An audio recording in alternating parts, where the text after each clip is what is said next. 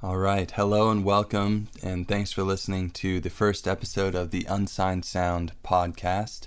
My name is Mike Levan. I'm an audio engineer and musician located in Los Angeles, California, and I just recently had the idea to start a podcast that exclusively features new artists. I work at a recording studio in Hollywood called Ready Mix Music Recording Studio, where this podcast is produced for the time being. Myself, like the artists on this show, am totally new to the professional music industry.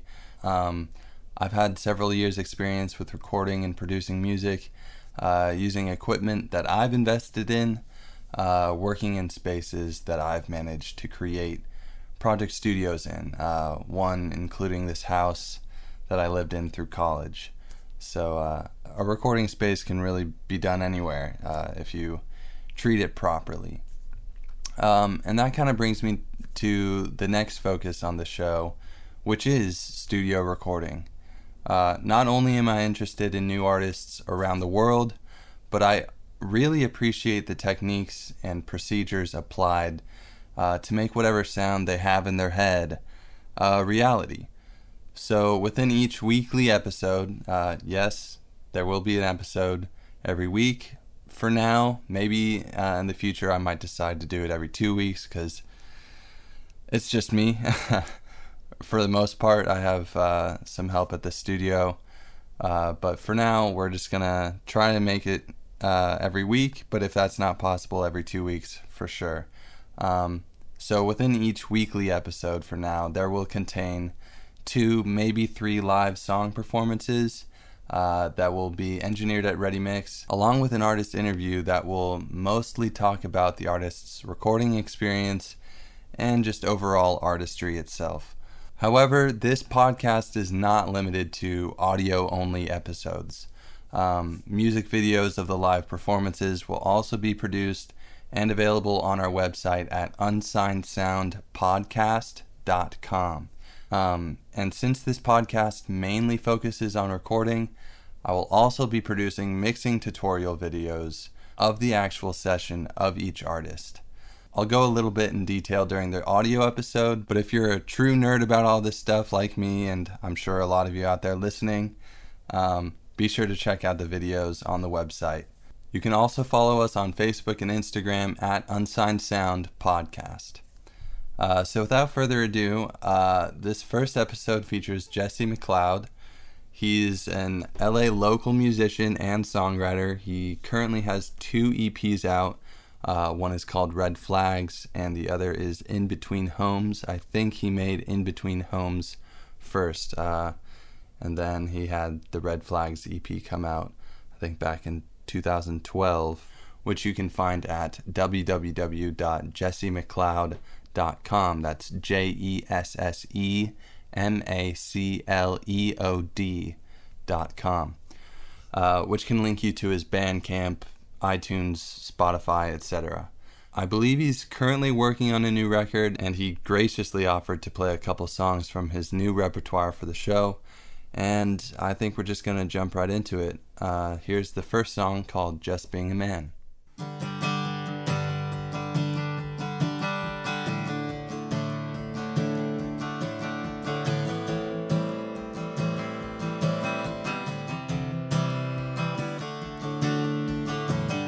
I can get caught up in whatever I'm doing.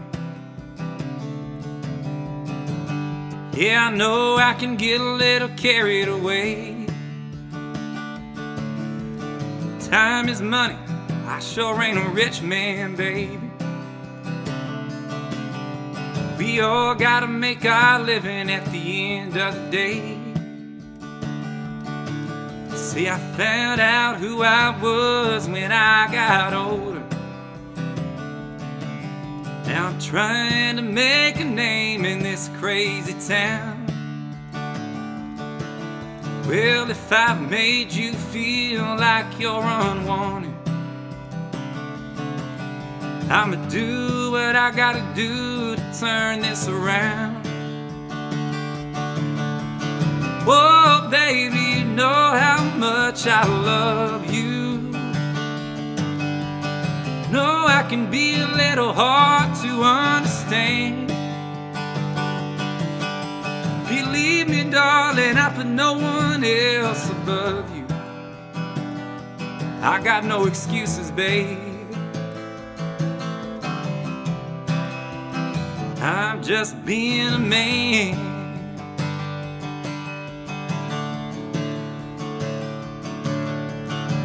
Sometimes the grass looks a little bit greener. Sometimes I just want to make a woman smile. Yeah, I might flirt just to see if I still got it. Ain't no way I'm ever gonna cross that line. Whoa, baby, know how much I love you. No, I can be a little hard to understand. Believe me, darling, I put no one else above you. I got no excuses, babe. I'm just being a man. Sometimes I can be hard to crack. Sometimes you can't get through. Sometimes it may seem I'm not that into you. Oh, but stick it out. We're just getting started. Whoa, baby, you know how much I love you. No, I can be a little hard to understand. Believe me, darling, I put no one else above you. I got no excuses, babe. I'm just being a man. Yeah, I'm just being a man.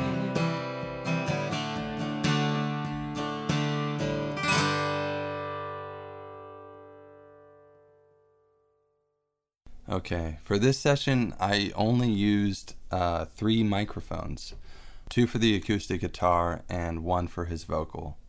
I'm going to go more into this for the mixing video, but to make it simple, the 2 microphones pointed at the guitar were rejecting his vocal, and the microphone for his vocal was rejecting the guitar, so that it makes it easier to mix since there would be more isolation of each instrument for each track. This technique really comes in handy when the artist is playing an acoustic guitar and singing at the same time, which is what Jesse was doing.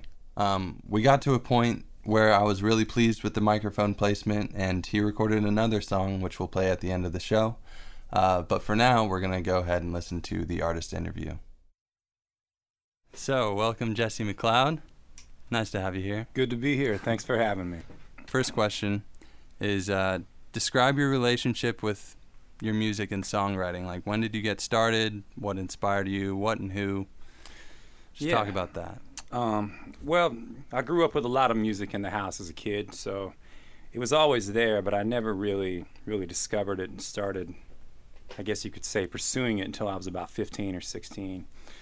I went to North Torrance High School, and there was this underground hip-hop group based out of LA called The Visionaries that came to our school. One of the guys in the group, his name was Key Kool.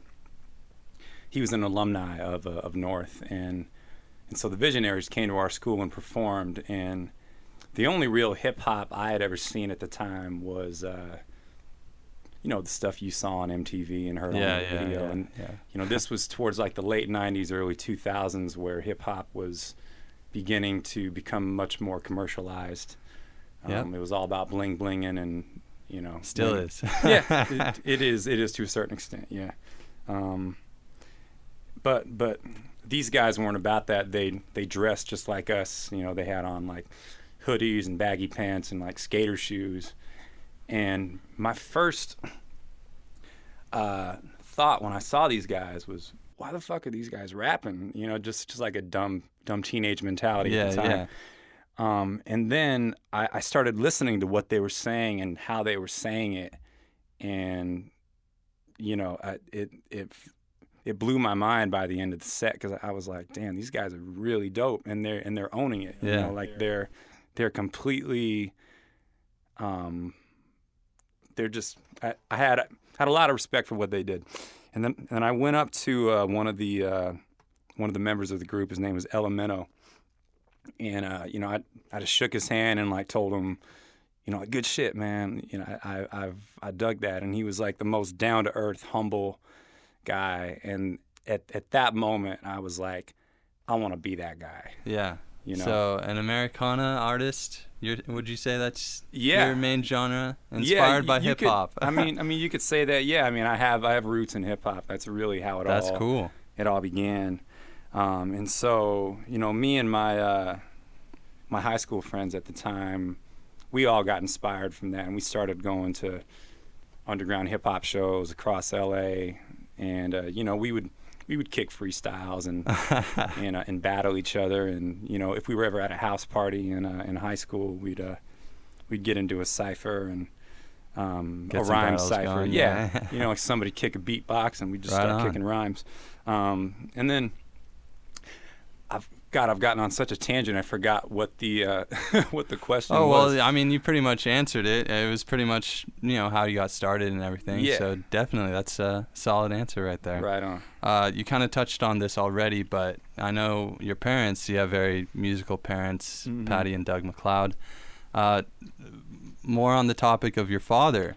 Yeah. Did he just sort of like? Did he really inspire you at all? Like, he's a very popular acoustic blues artist, I know. Mm-hmm. Did he inspire you at all, or did he, you know, demand that you pick up guitar one day or anything like that? Oh, he absolutely inspired me. He continues to do that. You know, it's weird growing up. I think as a boy, I kind of took it for granted, like how cool of a job my dad had. Yeah. You know, I kind of thought, oh, like everybody's dad can sing and play the blues, you know? Yeah, no problem. That's the mentality you have as a kid. And then as I got older, I developed much more of an appreciation for what he did. Yeah. He has absolutely inspired me and continues to. You know, I look at him perform and I think to myself, man, like if I could ever put on a show like that, that would be... You know, I'd be content, you know. Yeah. With regards to him ever, you know, like putting a guitar in my hand and saying practice 3 hours a day, he never did that. You know, that's good. Both of my parents sort of let me just figure things out on my own, and I'm very grateful that they did, because I think if they would have forced me, if they would have forced music on me, I probably would have developed a certain amount of resentment for it. Yeah, like all kids do. You know? Right. But, you know, I discovered singing and playing guitar when I was 23. Yeah. Personally, I wish I would have begun started a little earlier. Yeah. Things happen the way they do. So. Yeah, I mean, it's nice to have you here now. So it's good to be here. So I think like a big part of what develops a musician is like how you perform and react with other musicians. Can you explain like how a few artists you've worked with helped you grow into the musician you are today? You know, their names, what they do. Yeah. Like any teachers or anything?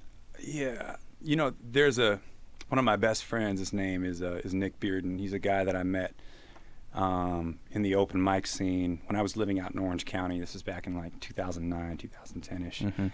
And he was also living out there too. And he was a guy that had been around a lot longer than me.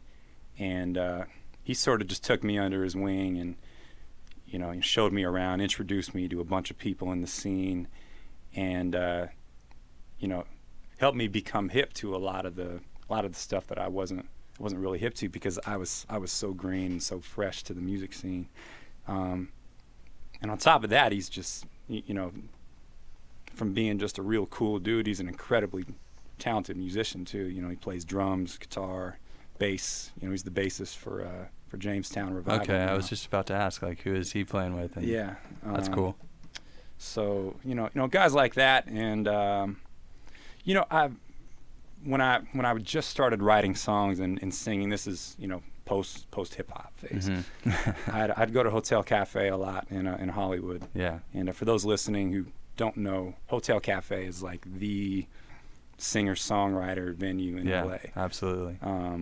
And you know, I would observe a lot of the acts there that seemed to put on a really good show and seemed to consistently draw a good crowd, and I'd go up to these guys after the show and, you know, try and pick their brain, and a lot of them were really cool and nice enough to sort of share insight and you know, stuff they learned through their experience. So cool. So yeah.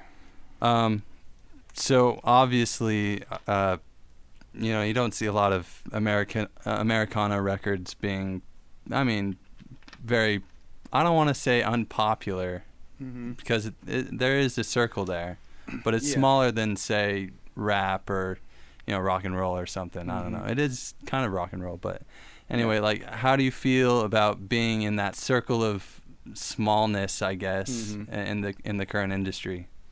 Yeah, well, I think country music in particular has uh-huh. become very popular over the past couple of years. It's sort of become the new pop music in a way. I think country music is like number one. Yeah, like most sold, I think. Yeah, I'd have to agree with you, and it wasn't always like that. No. But I mean, there are. I heard Bonnie Raitt say something one time where she was being interviewed at the Americana Music Awards, or it was something like that. I don't remember specifically what it was, but she said that Americana is such a wide umbrella. You can have so many different subgenres under. You could have blues, folk, country. It could be, you know, I'm sort of racking my brain for anything, other genres, really. But like it's a very wide umbrella, and you know, there are guys like Chris Stapleton, Jason Isbell, Ryan Adams, you know, you could even put Amos Lee in that category, who are, you know, are starting to get more and more recognition for what they're doing. Yeah. And, you know, I'm being as much of an optimist as I can be, I'd like to think that, you know, that genre, that niche genre is starting to become more and more popular. Totally. As people like that gain more recognition. So. Yeah, like I'm going to try to be like really unbiased here on this podcast, but you know, Americana is something I listen to a lot. Yeah, and it's great music. It's great music, absolutely.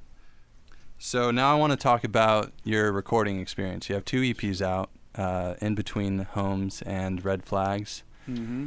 Both recorded at Wagon Wheel. That's right. Down here on Lancashire. Recorded by my man Michael Starr. Yeah, cool. Those are great sounding records. Thank you. You want to talk about like how you take an idea and just somehow eventually it gets down to tape in the professional mm-hmm. studio. Like how does that whole process work for you? Yeah, usually songs come to me. For the most part, I'll be learning somebody else's song, and then I'll start playing around with the progression or the rhythm. You know, maybe try a different chord here, a different feel there, and then mm-hmm. usually my own progression and feel comes out of that. And when that happens, I'll start hearing like a melody line in my head, and you know, you don't usually have the lyrics at that point, but at that point, I get out my phone and, you know, get out my voice recorder and I just record myself sort of like improvised singing. Where you're not really singing words. You're just singing. Yeah, just anything. Gibberish, but the point is to get the emotion of the song. And when you have that, then you start. For me, I start thinking about okay, what kind of lyrics or what kind of concept would go well with this. You know, with what I have here, and yeah, I mean, even Taylor Swift does that. You know, pulls out her phone and just right. You know, everyone does that. Yeah, so that's a great process. Yeah, and other times I might have lyrics written already, and you know the music comes afterwards. Yeah. But I would say for the most part it happens chord progression first. Former, yeah, for sure. Is there something like some kind of demo tape that you make before you go into the professional studio? Like, how do you do that? Yeah, usually I have a decent mic, a Shure KSM 32. Great mic. Set me back about like $500, like maybe 11 or 12 years ago. Good for the money. It is. And you know something like that will do just fine. And all you really need is like a sound card that you can buy for $100 at Guitar Center, like easy. An Mbox or something. And you can even record it in GarageBand if you want. Sure. I use Logic personally, and I just get the guitar and the vocals down. Yeah. And ideally, I like to get it to a click track to a certain tempo. Sure. That way, the engineer has something to go on. Yeah. And currently, right now, I'm going to be recording 2 singles, and what I'm doing is I'm taking the demo recordings of these songs that I've done at my apartment, and I'm sending them out to the band members that are going to be playing on the record, and I also write out the charts with the chords so that they have that to coincide with the lyrics. Do you mind disclosing the other instruments that are going to be playing? Not at all, no. Right now the plan is to have bass guitar, or bass, probably 2 different electric guitars, drummer, and keys on it too. Cool. So right on. Piano, organ, Rhodes, whatever. Yeah. Cool. So, yeah. All right. One final question, and it's more of just like a statement. This is going to be for every artist that comes through here. Tell the audience why you think they should listen to your music. Well, I know that I really like the music that I create, and I love playing it, and I've sort of learned through experience that if I'm enjoying the music that I'm making, chances are somebody else will too. And I always try to write from my personal experience or an observation that I made, and it's always coming from an honest place. So, I'd like to think that with my music, I'm saying something that everybody feels from time to time, or at least most people feel from time to time, but maybe have not been able to verbalize it or really put into their own words. So my hope is that when people listen to my music, they're able to feel less alone out there. Cool. Very solid. Let them know that we're all human. We're all one. Yeah. Excellent. So that's how each episode will go. I'm very encouraging of feedback. So if there's something that you'd like for me to add or take away from each episode, do not hesitate by contacting me at mike@unsignedsoundpodcast.com. You can also contact me for recommendations of new artists for the show. If you have someone that you know is a musician, anyone who's in the LA area, would like to hop over to Ready Mix Music and have a podcast session, that'd be great. Just be sure to put on the subject line, new artist recommendation. That way I know. And hopefully we can get something situated for you. Also be sure to check out all of Jesse's material on his website at jessemcleod.com. That's JESSEMACLEOD.com. We have a trio lined up for next week for the artist Katie Ferrara, who is also a native to LA and a wonderful songwriter and busker, so stay tuned for that. Want to give a quick shout out before we play Jesse's final song to Ready Mix Music Recording Studio. Their website is www.readymixmusic.com. Give them a call or shoot them an email if you're in LA and have any recording needs of your own. They're awesome people. Finally, I just want to say thanks for listening. Check out all the videos from this episode at www.unsignedsoundpodcast.com, and we'll wrap it up with Jesse's song, All the Way.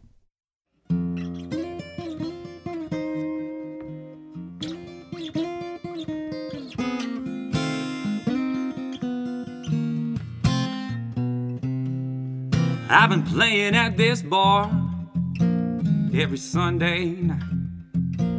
For long hours singing, they still ain't paid me right. Well, your hand's in my back pocket, you got one eyebrow raised, you looking at me funny with that smirk across your face. Well, babe, it's a small price to pay. We're about to get ourselves in some trouble. We might as well go all the way.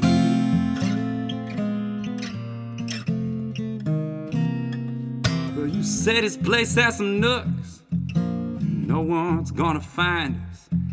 You have my full attention, now I'm waiting on the assignment. We've been drinking heavy, stumbling up against the wall. I'm about to lose this gig, and that ain't no thing at all. Yeah, babe, you know it's a small price to pay.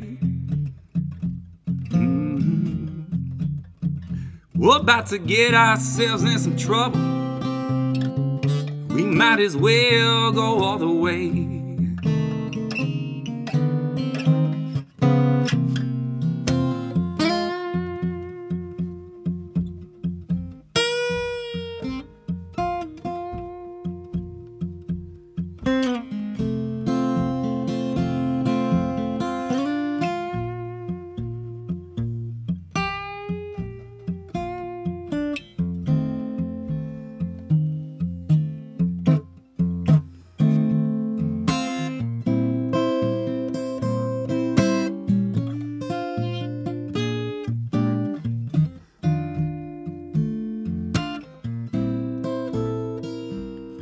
Now we're heading into a room I'm not supposed to be.